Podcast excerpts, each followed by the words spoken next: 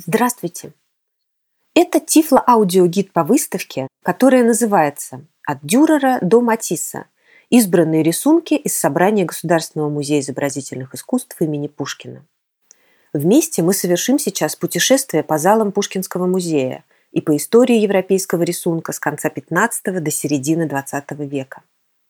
От входа в музей мы преодолеваем три пролета широкой лестницы из розового мрамора и оказываемся у входа в белый зал – Две двухъярусные колоннады делят этот торжественный зал на три части – нефы. Для выставки было разработано специальное архитектурное оформление. В центральном нефе появились высокие бело-серые перегородки, на которых вырезаны римские цифры 20.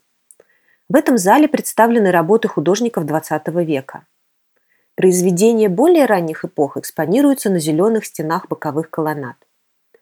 Рисунок – это камерное произведение. В огромных залах Пушкинского музея графические листы представлены в рамах, под стеклом. На каждое произведение направлен точечный свет.